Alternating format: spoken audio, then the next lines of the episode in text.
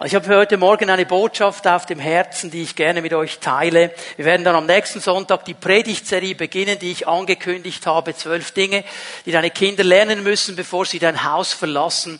Aber heute Morgen diese Botschaft, von der ich glaube, dass sie eine ganz wichtige Botschaft ist in diese Zeit hinein in der wir uns befinden. Es war ja im Vorfeld vor Sardinien sehr viel Unsicherheit. Ja, kann man denn überhaupt ins Ausland fahren in dieser Zeit? Und muss man jetzt Tests vorlegen? Und was kommt da alles auf uns zu? Und nehmen die das dann genau mit der Sicherheit? Was mich wirklich gefreut hat, sie nahmen es sehr genau mit der Sicherheit. So unter vorgehaltener Hand, das sagen wir nicht öffentlich, sie nahmen es genauer als wir im Kanton Bern in vielen Bereichen. Und ich habe gemerkt, diese Zeit, diese Corona-Zeit, die macht etwas mit uns allen. Und es hat nicht einfach aufgehört. Es hat nicht einfach aufgehört in dem Moment, wo dann das BAG neue Richtlinien gegeben hat und gesagt, man kann das machen, man kann das machen, man kann jetzt wieder Fußballspiele, Eishockeyspiele besuchen und so weiter. Die ganze Sache hört nicht auf, die beschäftigt uns noch. Wir gehen jetzt auf eine Grippezeit hin, auf eine Winterzeit hin, da wird es noch einmal schwieriger und wir wollen hier doch einfach auch als Gemeinde vorwärts gehen. Es ist immer diese Spannung. Ja, wir sind doch Leute des Glaubens. Bitte hör mir gut zu. Das ist auch ein Teil meiner Botschaft heute Morgen. Unser Glaube bewahrt uns nicht vor allem. Aber unser Glaube trägt uns durch alles durch. Das ist ein großer Unterschied.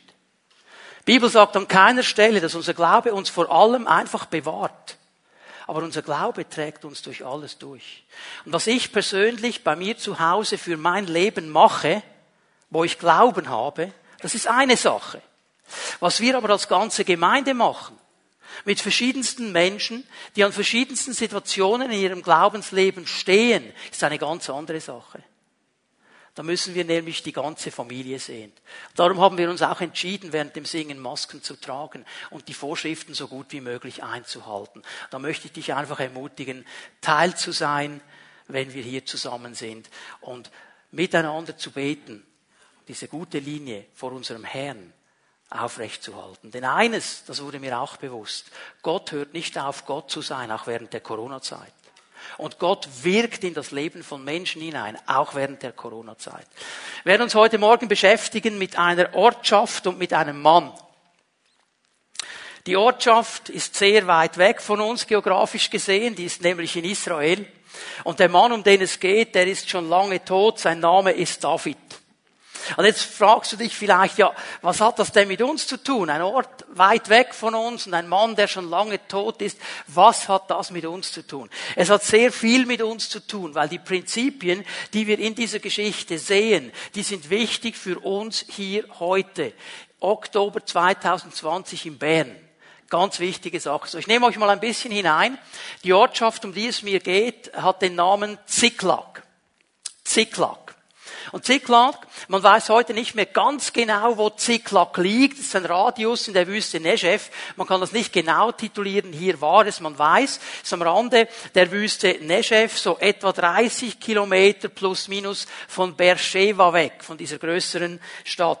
Der Name Ziklag äh, bedeutet, wenn man ihn übersetzen kann, ist nicht einfach zu übersetzen, hat so diesen Ton von niedergedrückt sein von Niedergeschlagenheit. Also nicht unbedingt der positivste Name, den man jetzt einer Ortschaft geben würde. Also der Gedanke, der in diesem Wort Ziklag äh, drin liegt. Und Ziklag hat eine ganz interessante Geschichte.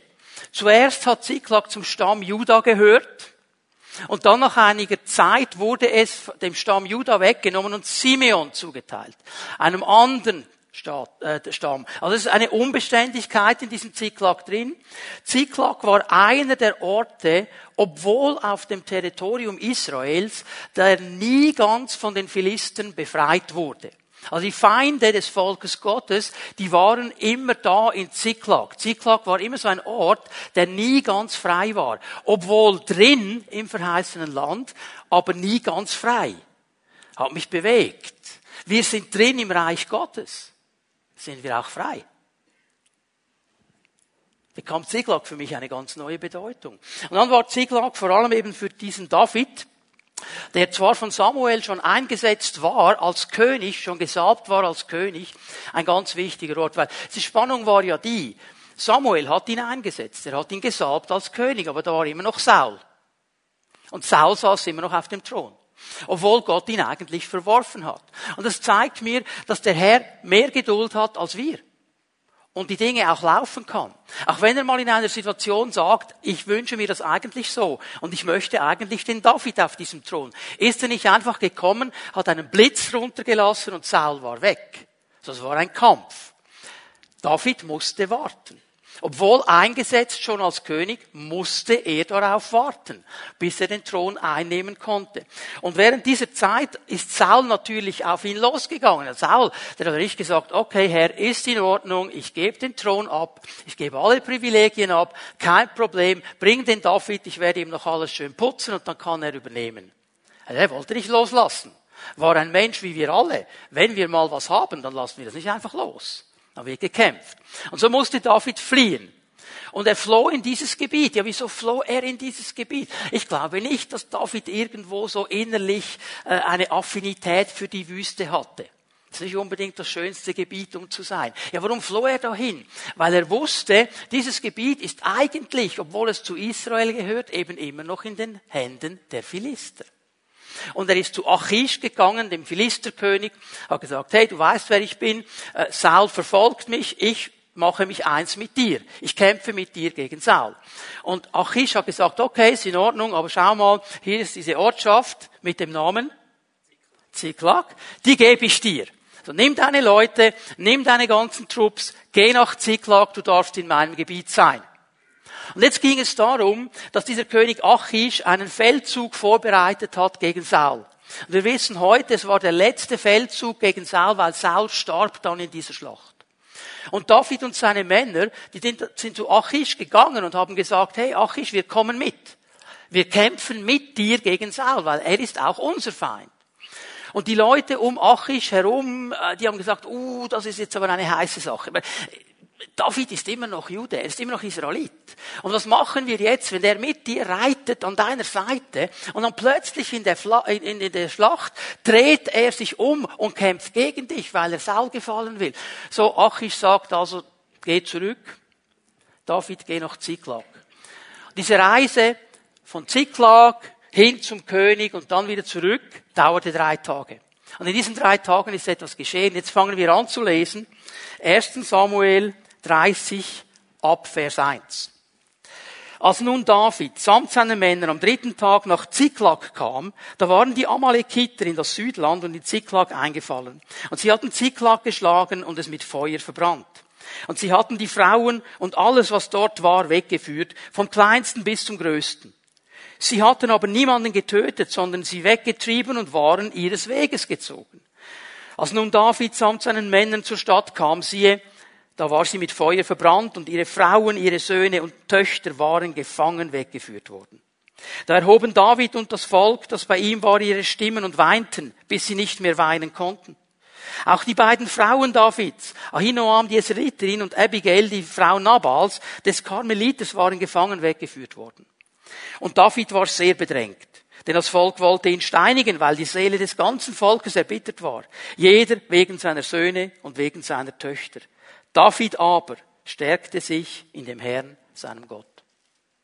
Ist nochmal diesen letzten Teil, weil der ist absolut wichtig. David aber stärkte sich in dem Herrn, seinem Gott. Diese Ortschaft Ziklag, diese Ortschaft der Unbeständigkeit, der Unfreiheit, dieser Zufluchtsort, wird zu einem der schwierigsten Situationen im Leben Davids. Hier in dieser Ortschaft war einer der schwierigsten Momente im Leben dieses Mannes. Und wir wissen von ihm, Gott hat über ihn gesagt, er ist ein Mann nach dem Herzen Gottes. Und es muss für uns ganz wichtig sein, jetzt mal genau hinzuschauen und zu sagen, wie verhält sich denn dieser Mann Gottes in dieser Drucksituation? In dieser schwierigen Lebenssituation. Was macht er jetzt? Und was können wir lernen von ihm. Also es ist interessant zu sehen, dass David an diesem Ort der widrigsten Umstände, in diesem riesigen Lebenssturm, eine geistliche Ausrichtung behält. Er schafft es, die Sicht Gottes aufrechtzuhalten und sich nicht von den Umständen so herunterreißen zu lassen, dass er alles fahren lässt, seinen Glauben verliert und nicht mehr weiter weiß. Und hier wollen wir miteinander mal ein bisschen hineinschauen. Ich möchte euch in einem ersten Punkt eine Botschaft der Bibel geben, die uns nicht gefällt. Aber es ist Botschaft der Bibel. Wir können es drehen und wenden, wie wir wollen. Was ist es? Gottes Volk wird nicht von Krisen verschont. Leute, Gottes Volk wird nicht von Krisen verschont. Es gibt diese Aussage nicht, dass Gott sagen würde, ich nehme mein Volk einfach raus und bewahre es vor allem. Jesus hat gebetet in Johannes 17 zum Vater, als er wusste, die Jünger, die werden jetzt alleine sein. Er hat gesagt, Vater, ich bitte dich nicht, dass du sie aus der Welt nimmst aber dass du sie bewahrst. Das schon.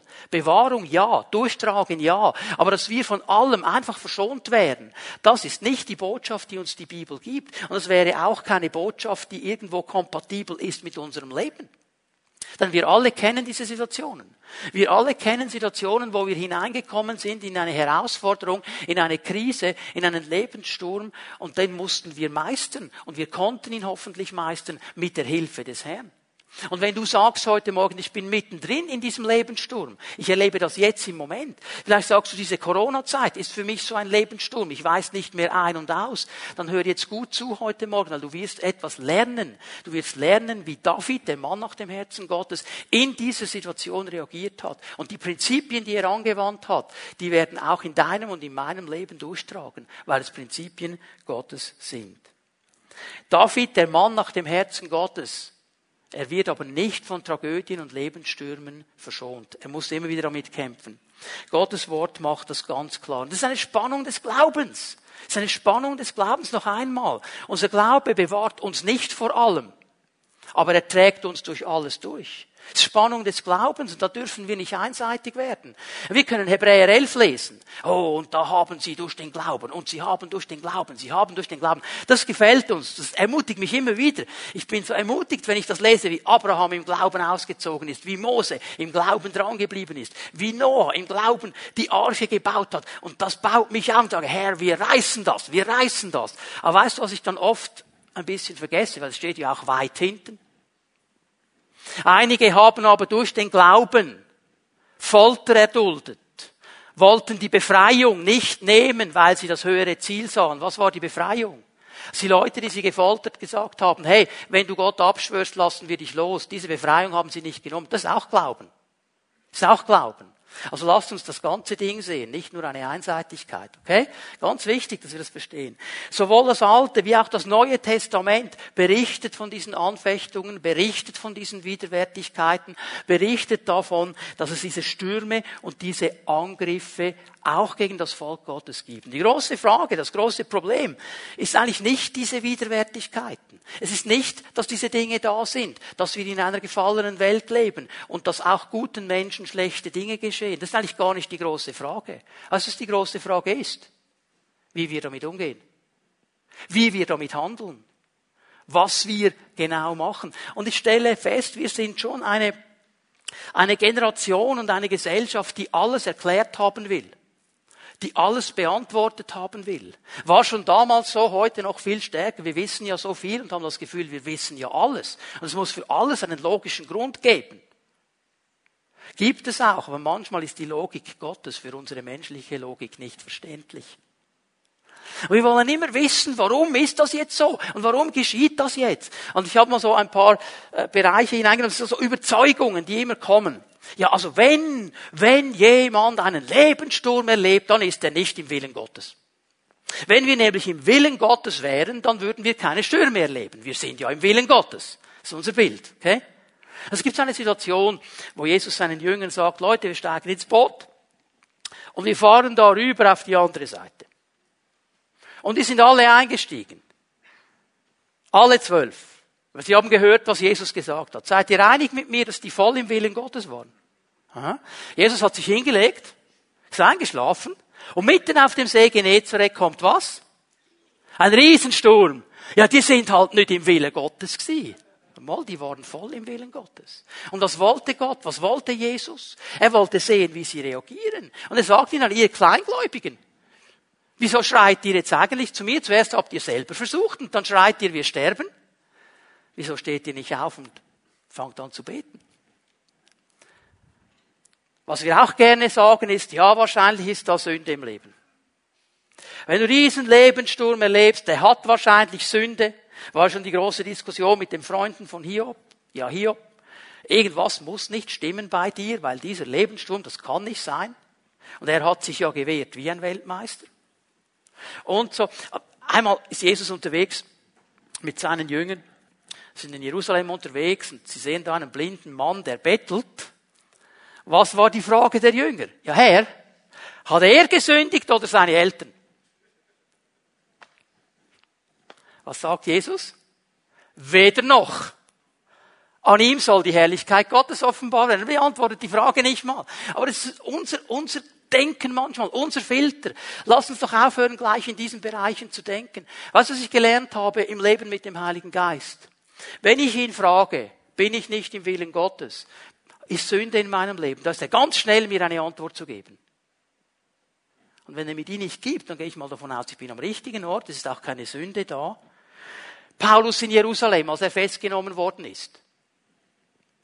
Er hat alles richtig gemacht. Lies die Geschichte, lies Apostelgeschichte. Er hat, all, er hat nichts falsch gemacht.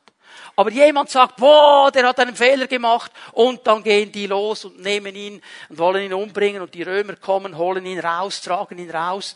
Und weißt du was, wenn wir die ganze Geschichte dann am Schluss lesen, dieser Anlass, diese Situation war der Auslöser, dass er am Schluss vor dem Kaiser in Rom stand und das Evangelium gepredigt hat.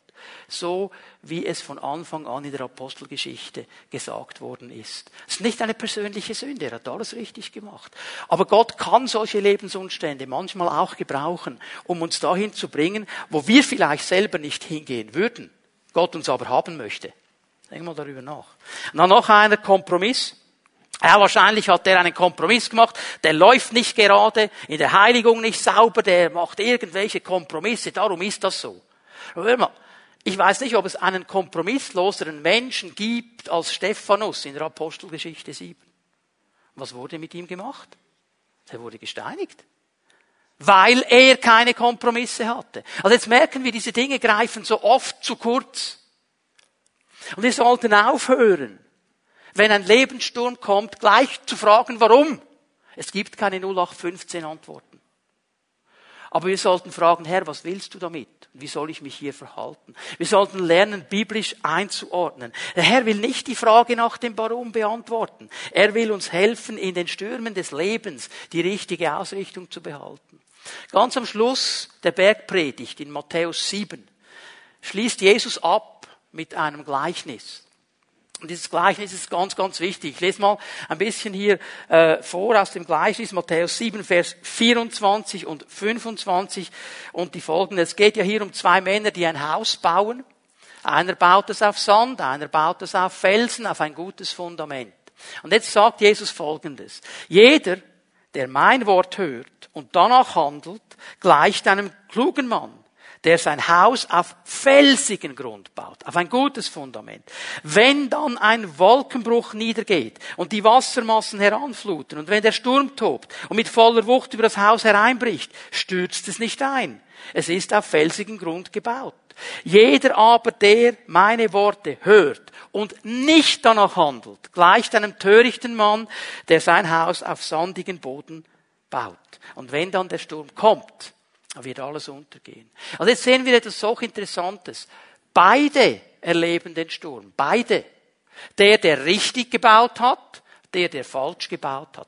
Beide haben sie das Wort Gottes gehört. Beide hatten die absolut gleichen Voraussetzungen. Gott hat nicht einen besser behandelt als den anderen. Er hat beiden die gleichen Voraussetzungen gegeben. Nur der Schlüssel, der liegt eben in diesem kleinen Wort drin in Vers 26. Er hört und handelt nicht danach. Er hat es zwar gehört, er macht es aber nicht. Er hat das Gefühl, diese Predigt, diese Worte Gottes sind ein bisschen Stimulanz für meinen Intellekt. Manchmal ermutigt es mich, baut noch auf. Aber wenn der Gottesdienst vorbei ist, wenn Pfimietom vorbei ist, geht mein Leben weiter. Wort Gottes habe ich jetzt gehört, brauche ich nicht mehr. Das ist falsch. Hören und danach handeln. Du kannst alles wissen. Es wird dir nicht helfen, wenn du es nicht anwendest. Das ist der Punkt hier, den Jesus macht. Er hält aber fest, beide erleben sie den Sturm. Beide. Der, der hört und danach handelt, der, der hört und nicht danach handelt. Beide haben sie gehört. Beide. Nur haben sie verschieden gehört. Einer hat verstanden, was ich höre, muss mich immer dahin bringen, dass ich handle. Der andere hat gesagt, ja, ich hab's ja gehört. Also ja schon gut, hast gehört. Nützt uns aber nichts. Und noch eine Stelle ganz bekannt, die kennen wir, ich lese sie trotzdem, weil sie wichtig ist. Eines aber wissen wir. Wissen wir es wirklich? Eines aber wissen wir. Alles trägt zum Besten derer bei, die Gott lieben. Sie sind ja in Übereinstimmung mit seinem Plan berufen. Alles. Ja, hast du dir mal darüber Gedanken gemacht, wie diese Corona-Zeit zu meinem und deinem Besten ist? Eines aber wissen wir. Alles, alles, alles, das Corona mit dabei, all die Lebensumstände, die schwierig sind, sind mit dabei, müssen im letzten mir dienen und mir mithelfen. Wenn ich diese Vision und diesen Blick entwickeln kann, werde ich anders reagieren, wenn die Lebensstürme kommen. Weil es gibt zwei Möglichkeiten. Eine möchte ich euch zeigen an diesem Volk Gottes. Wie reagieren wir auf Probleme? Wie, wie haben sie reagiert? Die Geschichte die hier sich in Ziklag zuträgt, zeigt uns, das Volk Gottes, und das ist alles Volk Gottes, David und die Leute, alles Volk Gottes, waren seine Leute, die er geprägt hat, mit denen er zusammen war, die er aufgebaut hat. Die reagieren ganz anders als er. Vers 4, 1 Samuel 30. Es ist interessant, wie es beginnt. Die kommen zurück nach Ziklag. Die sehen, es ist alles zerstört. Unsere Kinder, unsere Frauen, unsere Sklaven, alles weg, alles am Boden. Und jetzt reagieren sie mal in Vers 4, alle miteinander. Da erhoben David und das Volk, das bei ihm war, ihre Stimme und weinten, bis sie nicht mehr weinen konnten. Und das zeigt mal etwas von dieser Stärke dieses Lebenssturms. Der hat sie so überwältigt, die weinten, bis sie nicht mehr weinen konnten. Sie zeigen ihre Gefühle. Manchmal haben wir das irgendwo den Eindruck, wir, wir dürfen Gefühle nicht zeigen. Christen zeigen keine Gefühle. Du darfst und sollst Gefühle zeigen, weil wir als Menschen mit Gefühlen geschaffen sind. Nur lass dich nicht von deinen Gefühlen bestimmen. Das ist der kleine Unterschied. Aber die Gefühle zeigen, wie David es hier macht. Dass er sagt, diese Situation überwältigt mich und dieser große Streiter, dieser große Lobpreiser, dieser Mann nach dem Herzen Gottes, er weint so lange, bis er nicht mehr weinen kann. Zeigt, was in seinem Herzen ist. Das ist noch kein Problem. Wir dürfen Gefühle zeigen. Auch wenn wir uns treffen als Pfimi at Home, wir dürfen Gefühle zeigen. Denk doch nicht nur einfach, was du jetzt gesagt hast, hat mich verletzt. Sag's doch. Weil dein Bruder, deine Schwester, ich glaube nicht, dass der mit dem Ziel gekommen ist, dich zu verletzen. Aber wenn du deine Gefühle nur für dich behältst, wirst du dann gleich sehen, was geschehen kann. Aber wenn wir sie offen und echt miteinander teilen, das ist jetzt schwierig für mich, das macht mir jetzt ein bisschen Mühe, können wir darüber reden, dann werden wir ehrlich und offen miteinander und dann helfen wir einander auch. Weil dann vielleicht jemand kommt und sagt, du, jetzt bist du aber schon extrem nur von den Gefühlen geleitet. Ja, also wenn du es jetzt so sagst, denke ich, du hast schon recht, das muss ich noch lernen. Okay, verstehen wir? Gefühle zulassen, nicht von den Gefühlen beherrscht werden. Das ist ein großer Kampf. Was geht weiter? Vers 6. In Vers 5 ist dieser Zwischenschnitt, als ob, ob der Schreiber hier uns noch sagen möchte, und übrigens, auch die Frauen von David wurden mitgenommen. Also mit anderen Worten, der ist genau im selben Boot wie alle anderen auch. Der ist nicht der König und hat das Problem nicht. Der wurde genauso wie alle anderen, auch betroffen. Und jetzt Vers 6. Und David war sehr bedrängt, denn das Volk wollte ihn steinigen, weil die Seele des ganzen Volkes erbittert war. Jeder wegen seiner Söhne und wegen seiner Töchter. Und hier sehen wir, was geschieht, wenn wir die Gefühle dann einfach laufen lassen. Diese Gefühle wurden so stark und so groß, dass das ganze Volk sich erbittert. Sie wurden bitter in ihrem Herzen. Sie wurden bitter. Sie wurden wehr und irre an dieser Situation. Sie konnten es nicht mehr handeln. Sie ließen sich voll hineinnehmen in diesen Strudel, in diesen Sturm, in diese Lebensumstände. Und was geschieht dann, wenn ich das zulasse? Jetzt sind wir an diesem Ort, wo meine Gefühle mich bestimmen. Was geschieht dann? Das erste ist, ich muss einen Schuldigen haben. Jemand muss schuld sein. Und jemand, das bin ich ich. Es muss ein anderer sein. Ich bin es nicht. Und da sind wir ganz schnell. Immer die anderen sind schuld. Der Chef ist schuld. Weißt du, wenn mir jemand erzählt, den ich schon seit fünf, sechs, sieben, acht, neun Jahre kenne, und er hat in diesen sieben, acht, neun Jahren fünf verschiedene Arbeitsstellen, und auch der fünfte Chef ist einfach ein Löli. Frage ich mich langsam, aber sicher. Sind es immer nur die Chefs? Das ist immer so eine liebe Frage. Es müssen ja die anderen sein. Ich kann ja nicht sagen, jetzt habe ich die neunte Arbeitsstelle, ich habe es wieder verblasen, weil ich so ein Löli bin. Sagen wir ja nicht. Verstehen Sie? Suchen immer jemand anderes. Und das geschieht hier. Wer ist schuld? Natürlich der Chef. Das ist klar. Also, bei David ist der König, er ist, er ist der Leiter, er ist schuld. Und sie gehen gegen ihn vor. Sie bedrängen ihn. Leute, lasst uns doch nicht so schnell sein mit Schuldzuweisungen und mal ganz einfach nachfragen, Herr, was geht jetzt ab? Wie soll ich mich hier verhalten? Habe ich irgendwas falsch gemacht? Auch mal diese Frage zulassen? Und nicht gleich und die Umstände und alle anderen wird uns nicht weiterbringen. Es bringt uns nur da hinein, die zweite Eskalationsstufe. Sie waren voller Bitterkeit. Ihr Herz war voller Bitterkeit, weil sie in diesen Gefühlen drin verharrt sind. Sie haben nur noch diese Situation gesehen und haben sich in diese Situation so richtig gesuhlt. Kennt ihr das auch, dass man sich in gewissen Situationen so richtig suhlen kann? Und dann wird das Selbstmitleid immer besser und größer und stärker. Und man ist dann schnell überzeugt, man ist der Ärmste, die Ärmste der ganzen Welt. Niemand geht so mies wie mir. Niemand wird so böse behandelt wie ich. Niemand hat keine Freunde, nur ich. Niemand, niemand auf der ganzen Welt. Und wir suhlen uns in diesen Dingen, weil wir nicht loslassen. Es gibt Dinge in meinem Leben, die verstehe ich bis heute nicht. Und sie haben mich zutiefst in meinem Herzen verletzt. Und ich könnte daran festhalten. Aber weißt du was? Es blockiert mich. Ich lasse es los. Und ich vergebe. Natürlich kann ich mich daran erinnern. Und was geschieht in dem Moment, wo ich mich daran erinnere? Sage ich, Herr, ich habe es dir abgegeben. Ich lasse es nicht zu. Ich lasse es nicht zu, dass mein Herz nach unten gezogen wird. Ich lasse es nicht zu, dass ich in diesen Dingen drin bin. Und ja, wenn dann mal, und das kommt auch bei mir, einfach, dass ihr das mal wisst, diese Selbstmitleidsanfälle. Ich bin der ärmste Pastor der ganzen Schweiz. Alle anderen Gemeinden sind nur lieb. Rubbish. Quark. Muss sagen, Herr, das stimmt doch gar nicht, tut mir leid, komm, hilf mir, die Vision wieder zu sehen. Das Volk bleibt hier drin. Ich möchte dich ermutigen heute Morgen. Wenn in deinem Leben solche Situationen sind, lass sie los. Lass sie los. Gib sie dem Herrn. Er hat an diesem Kreuz von Golgatha auch für diese Dinge gelitten. Er hat auch diese Dinge getragen. Aber ich bin so einsam. War er nicht einsam an diesem Kreuz? Alle verspotten mich. Wurde er nicht verspottet an diesem Kreuz? Alle lachen mich aus. Wurde er nicht ausgelacht? Alle trauen mir nichts zu. Wurde es nicht mit ihm gemacht? Ja, wenn du Gottes Sohn bist, komm runter. Das hat er alles getragen. Und er wäre der Einzige, Allereinzigste, der runter hätte kommen können. Ohne Probleme. Er hat ja dem guten Petrus gesagt, hey, ich könnte eine Legion Engel rufen, wenn ich wollte. Der Vater würde sie mir schicken. Du, Jesus hätte da den Laden aufmischen können, hätte er gewollt. Aber die wahre Autorität, die er hatte, hat ihn da durchgetragen. Und er war bereit loszulassen.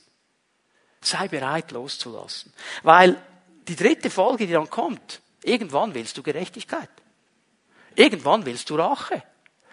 Was an mir geschehen ist, das ist so gemein. Was will das Volk? Die ist nicht zufrieden. David, du bist schuld. Hättest du uns nicht mitgenommen zum König, da wären wir da gewesen, hätten unser Haus verteidigen können, unsere Frauen verteidigen. Du hast uns mitgenommen. Das langt ihnen nicht. Jetzt wollen sie ihn killen. Sie wollen steinigen. Jetzt Gerechtigkeit, das ist so richtig alttestamentlich, oder Auge um Auge. Wir wollen Gerechtigkeit, weil wir noch nicht verstanden haben, dass wir nicht unsere Richter sind, sondern er unser Richter ist. Es ist auch interessant, wenn ihr mal den Zusammenhang lest, Römer 12 und 13. Wie Paulus in Römer 12 sagt, räche dich nicht, überlass die Rache ihm. Und dann in Vers 13 anfängt, über Regierung zu sprechen, die ein Schwert hat, das Böse zu bestrafen. Eine Regierung, und dafür sollten wir beten in unserem Land, hat immer einen großen Auftrag das Gute zu fördern, das Böse zu bestrafen. Was heißt das in unserem Kontext? Eine gute Regierung sollte Ehe fördern, biblische Ehe, ein Mann und eine Frau und Familie. Das wäre das Fördern des Guten.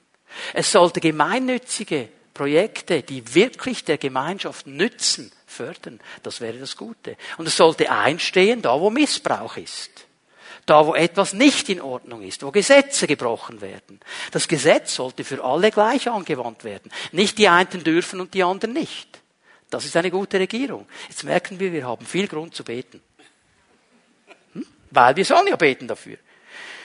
Was sehe ich an diesem Volk? Es ist frei und doch nicht ganz frei. Es ist Volk Gottes. Mit allen Privilegien, mit allen schönen Dingen, mit allem Segen und doch, wenn es hart auf hart kommt, nicht frei. Wirklich die richtige Entscheidung zu treffen. Und David setzt hier einen Kontrapunkt in seiner Ausrichtung. Und weißt du, stell dir mal die Situation vor. Du, du kommst zurück. Alles ist zerstört. Alles, was du aufgebaut hast, der Ort, wo du das Gefühl hattest, das ist mein Fluchtort, da bin ich sicher. Der war ja auf der Flucht vor Saul. Da bin ich sicher. Alles am Boden zerstört. Alles verbrannt. Deine Frau, deine Kinder mitgenommen in die Sklavenschaft. Und du weißt, was das bedeutet in der damaligen Zeit. Ist mittendrin. Und dann, on the top, kommen seine Freunde, seine Mitarbeiter, seine Menschen, die mit ihm zusammen waren, die gesagt haben, wir haben verstanden, dass du der König Israels bist. Wir wollen mit dir sein. Die kommen drehen sich völlig um und wollen dich umbringen. So, das ist die Situation. Was macht David? Was macht David? Eine ganz einfache Aussage im letzten Teil von Vers 6 in 1 Samuel 30. David aber stärkte sich in dem Herrn, seinem Gott. Ein ganz einfaches Prinzip. David aber stärkte sich in dem Herrn, seinem Gott. David hat nicht gesagt, Jungs, Jungs, Jungs, kommt ab. Lasst uns eine Konferenz machen. Lasst uns eine Retrette machen. Lasst uns eine Sitzung machen. Wir wollen mal die Sache analysieren miteinander. Wir finden sicher einen Kompromiss.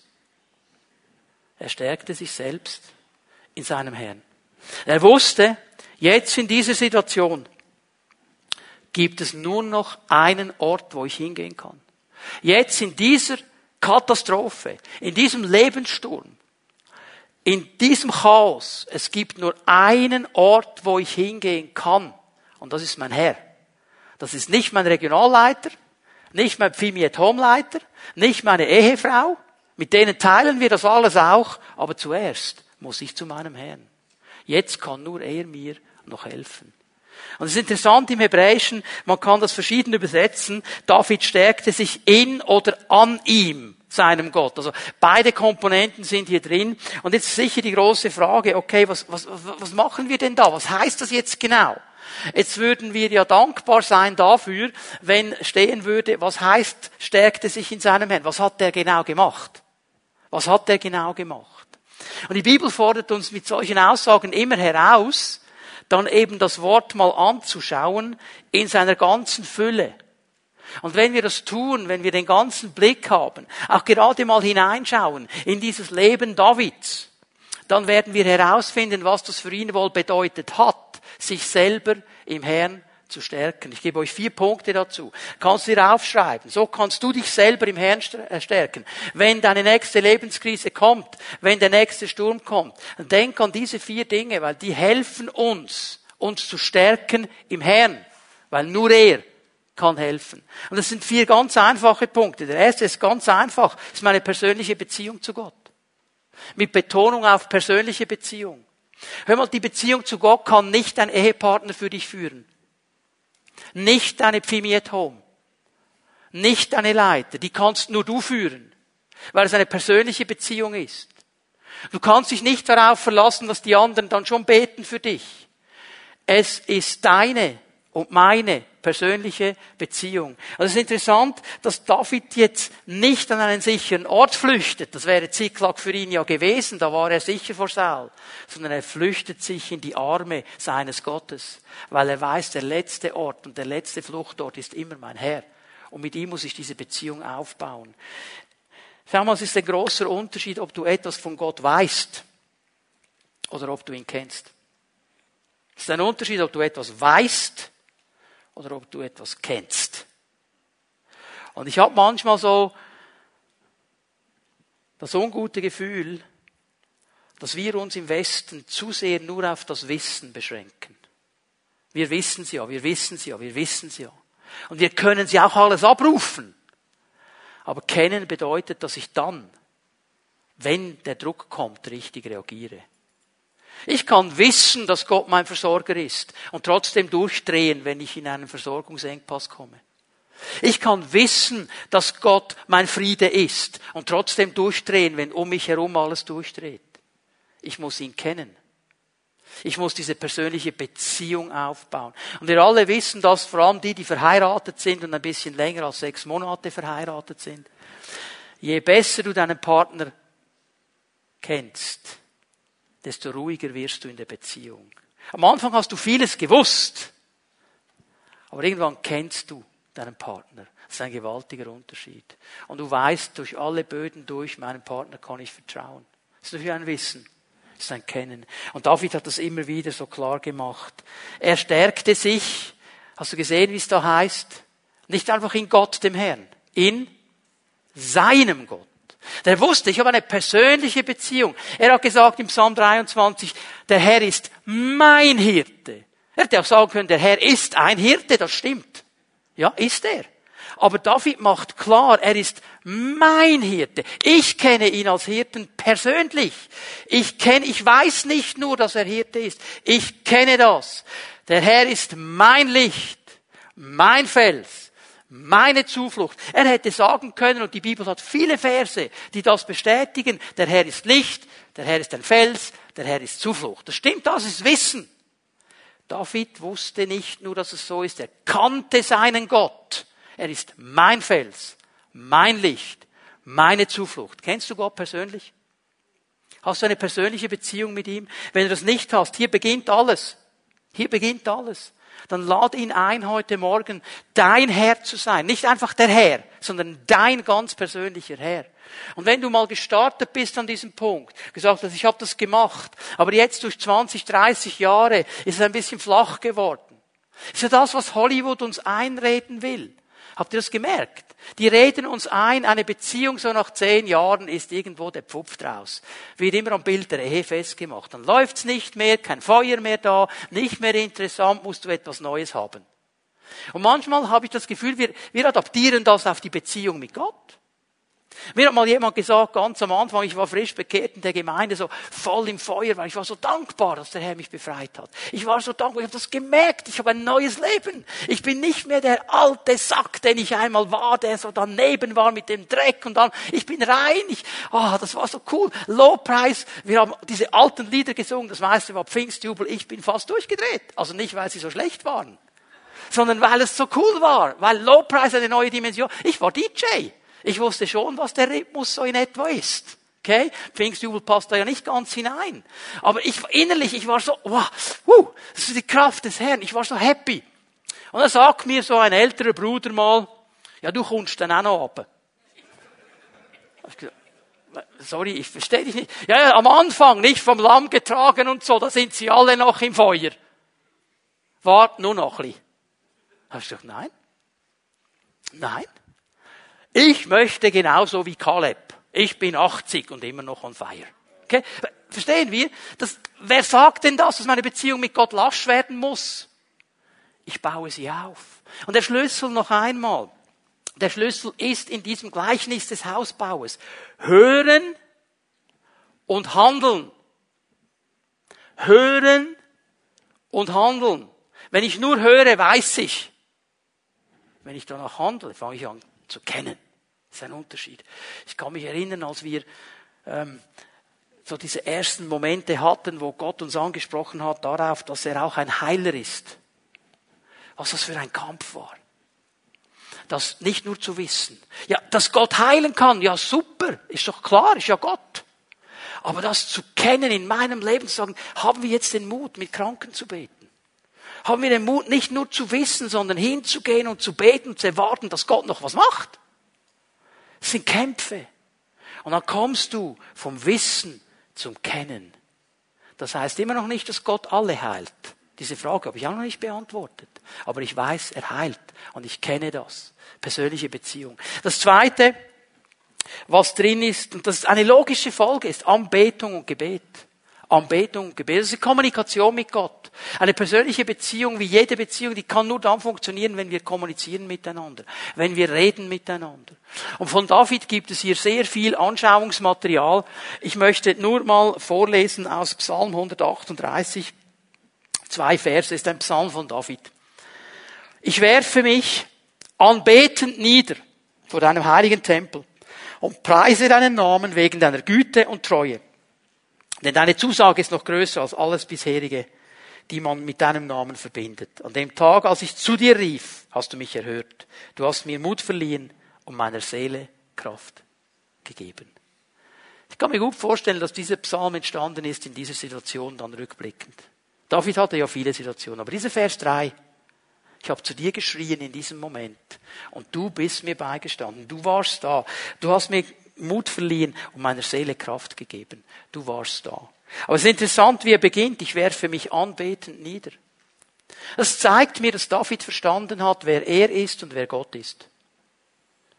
Denn wenn wir vor Gott stehen, gibt es eigentlich nur eine Antwort. Dass wir uns niederwerfen vor ihm. Und ganz äußerlich auch bekennen, du bist der Herr.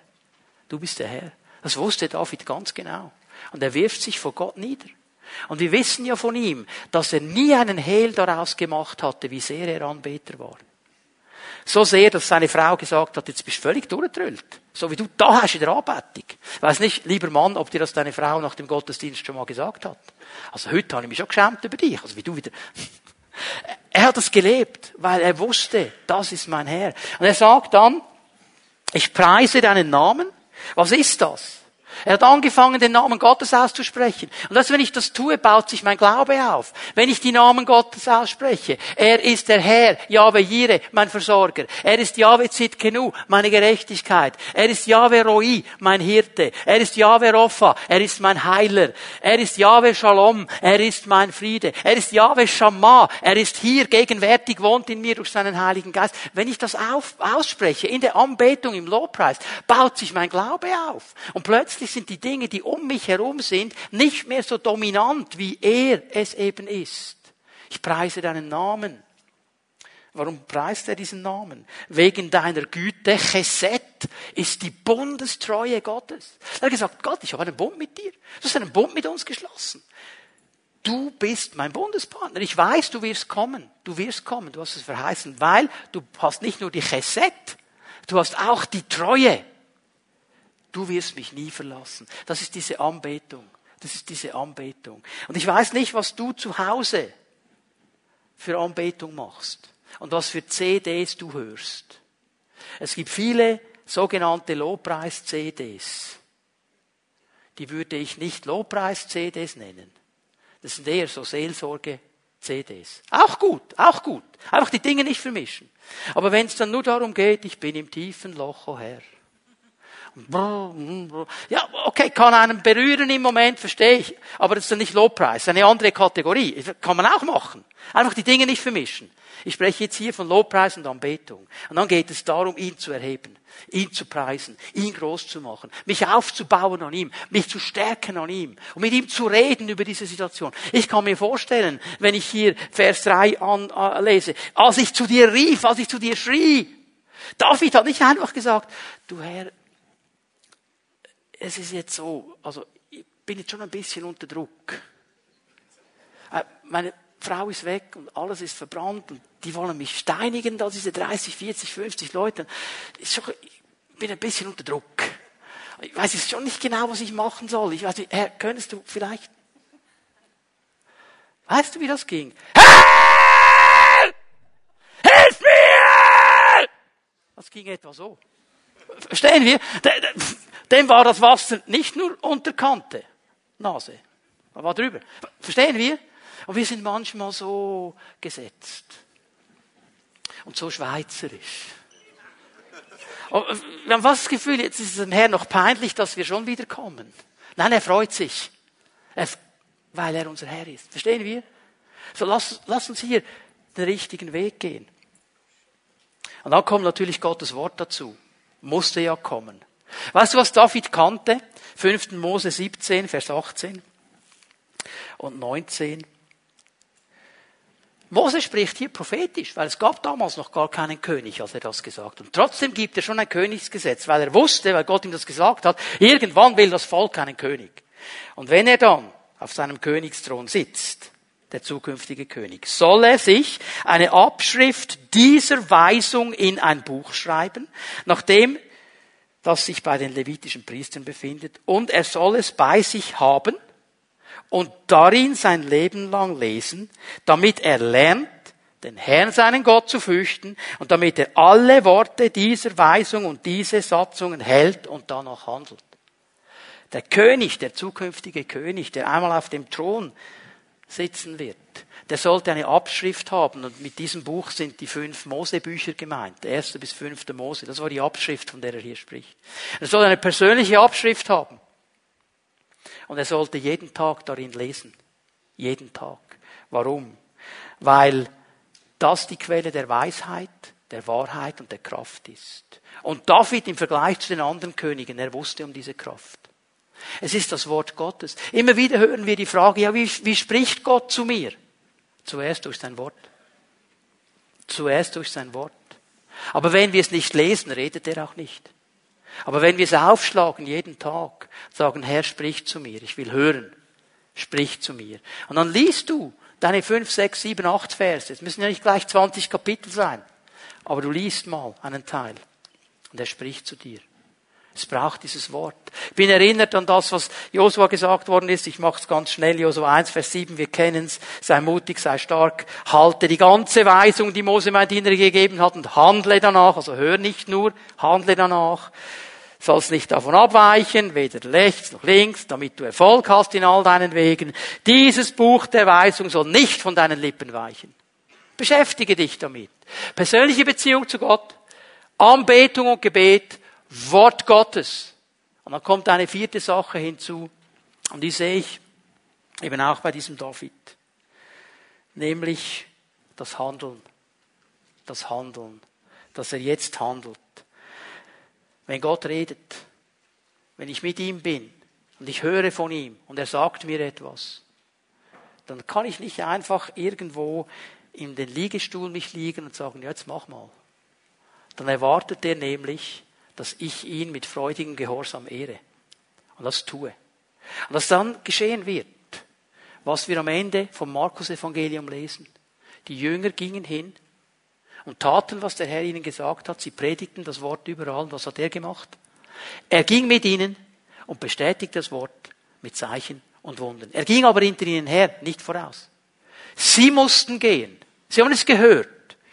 Nachdem David nämlich jetzt von Gott gehört, er nimmt ja noch das Ephod, nimmt dann den Priester noch, sagt, hilf mir mal ein bisschen, wir von Gott hören, alttestamentlich. Der Heilige Geist war in einer anderen Form unterwegs, als wir ihn heute kennen.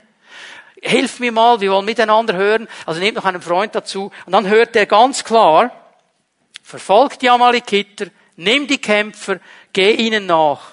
Und was macht er? Er sagt, ja, aber Herr, die haben uns angegriffen und die haben uns alles weggenommen. Und wir sind alle noch so frustriert. Jetzt brauchen wir mindestens zwei Jahre Seelsorge, bis wir wieder on top sind, um zu kämpfen. Ich höre immer wieder Menschen, die sagen, ich kann nicht kämpfen, ich muss zuerst gesund werden. Ja, hätte er sagen können, Herr, okay, time out, jetzt halt mal die Zeit an für drei Jahre, dann sind wir wieder on the top und dann können wir kämpfen. Nein, er hört kämpfen, der geht. Und was macht er? Er holt alles zurück, was gestohlen worden ist. Alles. Plus das, was den Amalekiten gehört hat, nimmt er auch noch gleich mit. Ja, Gott segnet immer noch ein bisschen mehr. Und weißt du, Gottes Rat an jeden von uns, wenn die Stürme des Lebens kommen, und die werden kommen, sie werden kommen. Ich wünsche dir, dass sie sehr moderat kommen. und dass sie fast nie kommen. Das wünsche ich dir wirklich von Herzen. Aber wenn sie kommen, dass wir uns ausrichten auf ihn und uns stärken in ihm, unserem Gott. Und dann können wir erleben, dass aus dem größten Lebenssturm ein Segen Gottes werden kann. Weil Gott stärker ist als alles andere. Und ihm vertrauen wir. Jetzt lade ich euch ein, dass wir aufstehen. Die Lobpreiser werden nach vorne kommen. Wir werden den Herrn gleich noch einmal anbeten miteinander. Aber wenn wir vor ihm stehen, möchte ich dich einladen, dass wir einen Moment still werden. Und ich möchte dich einladen, einen Moment darüber nachzudenken und dir klar zu werden, was hat der Heilige Geist zu dir gesagt heute Morgen? Wo hat der Herr dich ermutigt? Wo hat er dich herausgefordert? Wo hat er zu dir gesprochen? Du hast es gehört und du handelst.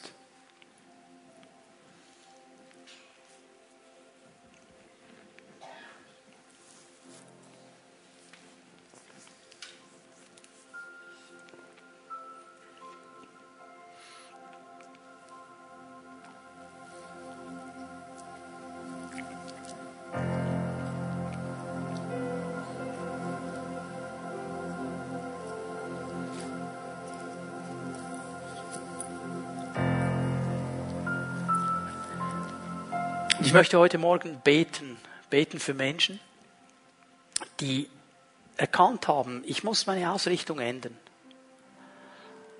Wenn eine Herausforderung an mich herantritt, wenn ein Lebenssturm kommt, dann bin ich so schnell in meiner Ausrichtung wie dieses Volk, dass ich verzweifle, dass ich bitter werde, dass ich aufgebe, dass ich Schuldige suche. Aber ich möchte lernen, mich im Herrn zu stärken. Ich möchte eine klare geistliche Entscheidung treffen. Und ich möchte lernen, wie David, die Kraft des Herrn in so einer Situation zu suchen. Ich möchte gerne für dich beten. Und wenn wir jetzt vor dem Herrn stehen, ich lade ein, dass wir unsere Augen schließen, dass niemand herumschaut im Saal.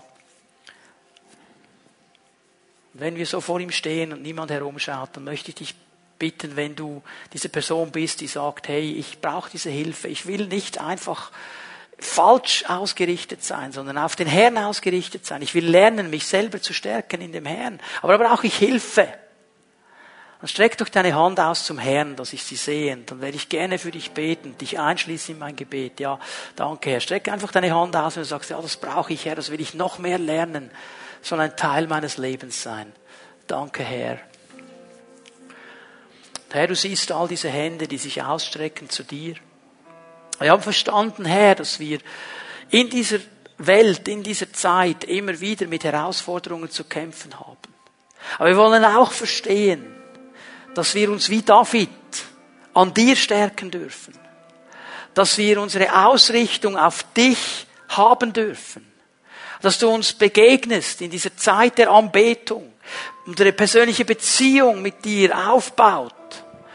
Das Wort Gottes, wenn wir es lesen, dass es zu uns spricht und dass du uns immer wieder hilfst, durch diese sanften Impulse auch deines Geistes, das zu tun, was wir gehört haben. Und wir erleben dürfen, wie David, dass Mut zurückkommt, dass Stärke zurückkommt, dass Vision zurückkommt.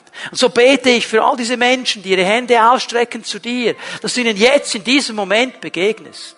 Herr, wenn sie in einer schwierigen Situation stehen, in Lebensstürmen stehen, zeig ihnen jetzt, dass du Herr bist. Zeig ihnen jetzt, was du tun kannst. Gib ihnen eine neue Vision. Gib ihnen eine neue Kraft. Gib ihnen neuen Mut. Und zeig ihnen Schritte, die sie ab sofort schon tun können. Und ich preise dich dafür, denn du bist ein guter Herr. Du bist der Herr, der unser Retter und unser König ist. Du bist der König aller Könige.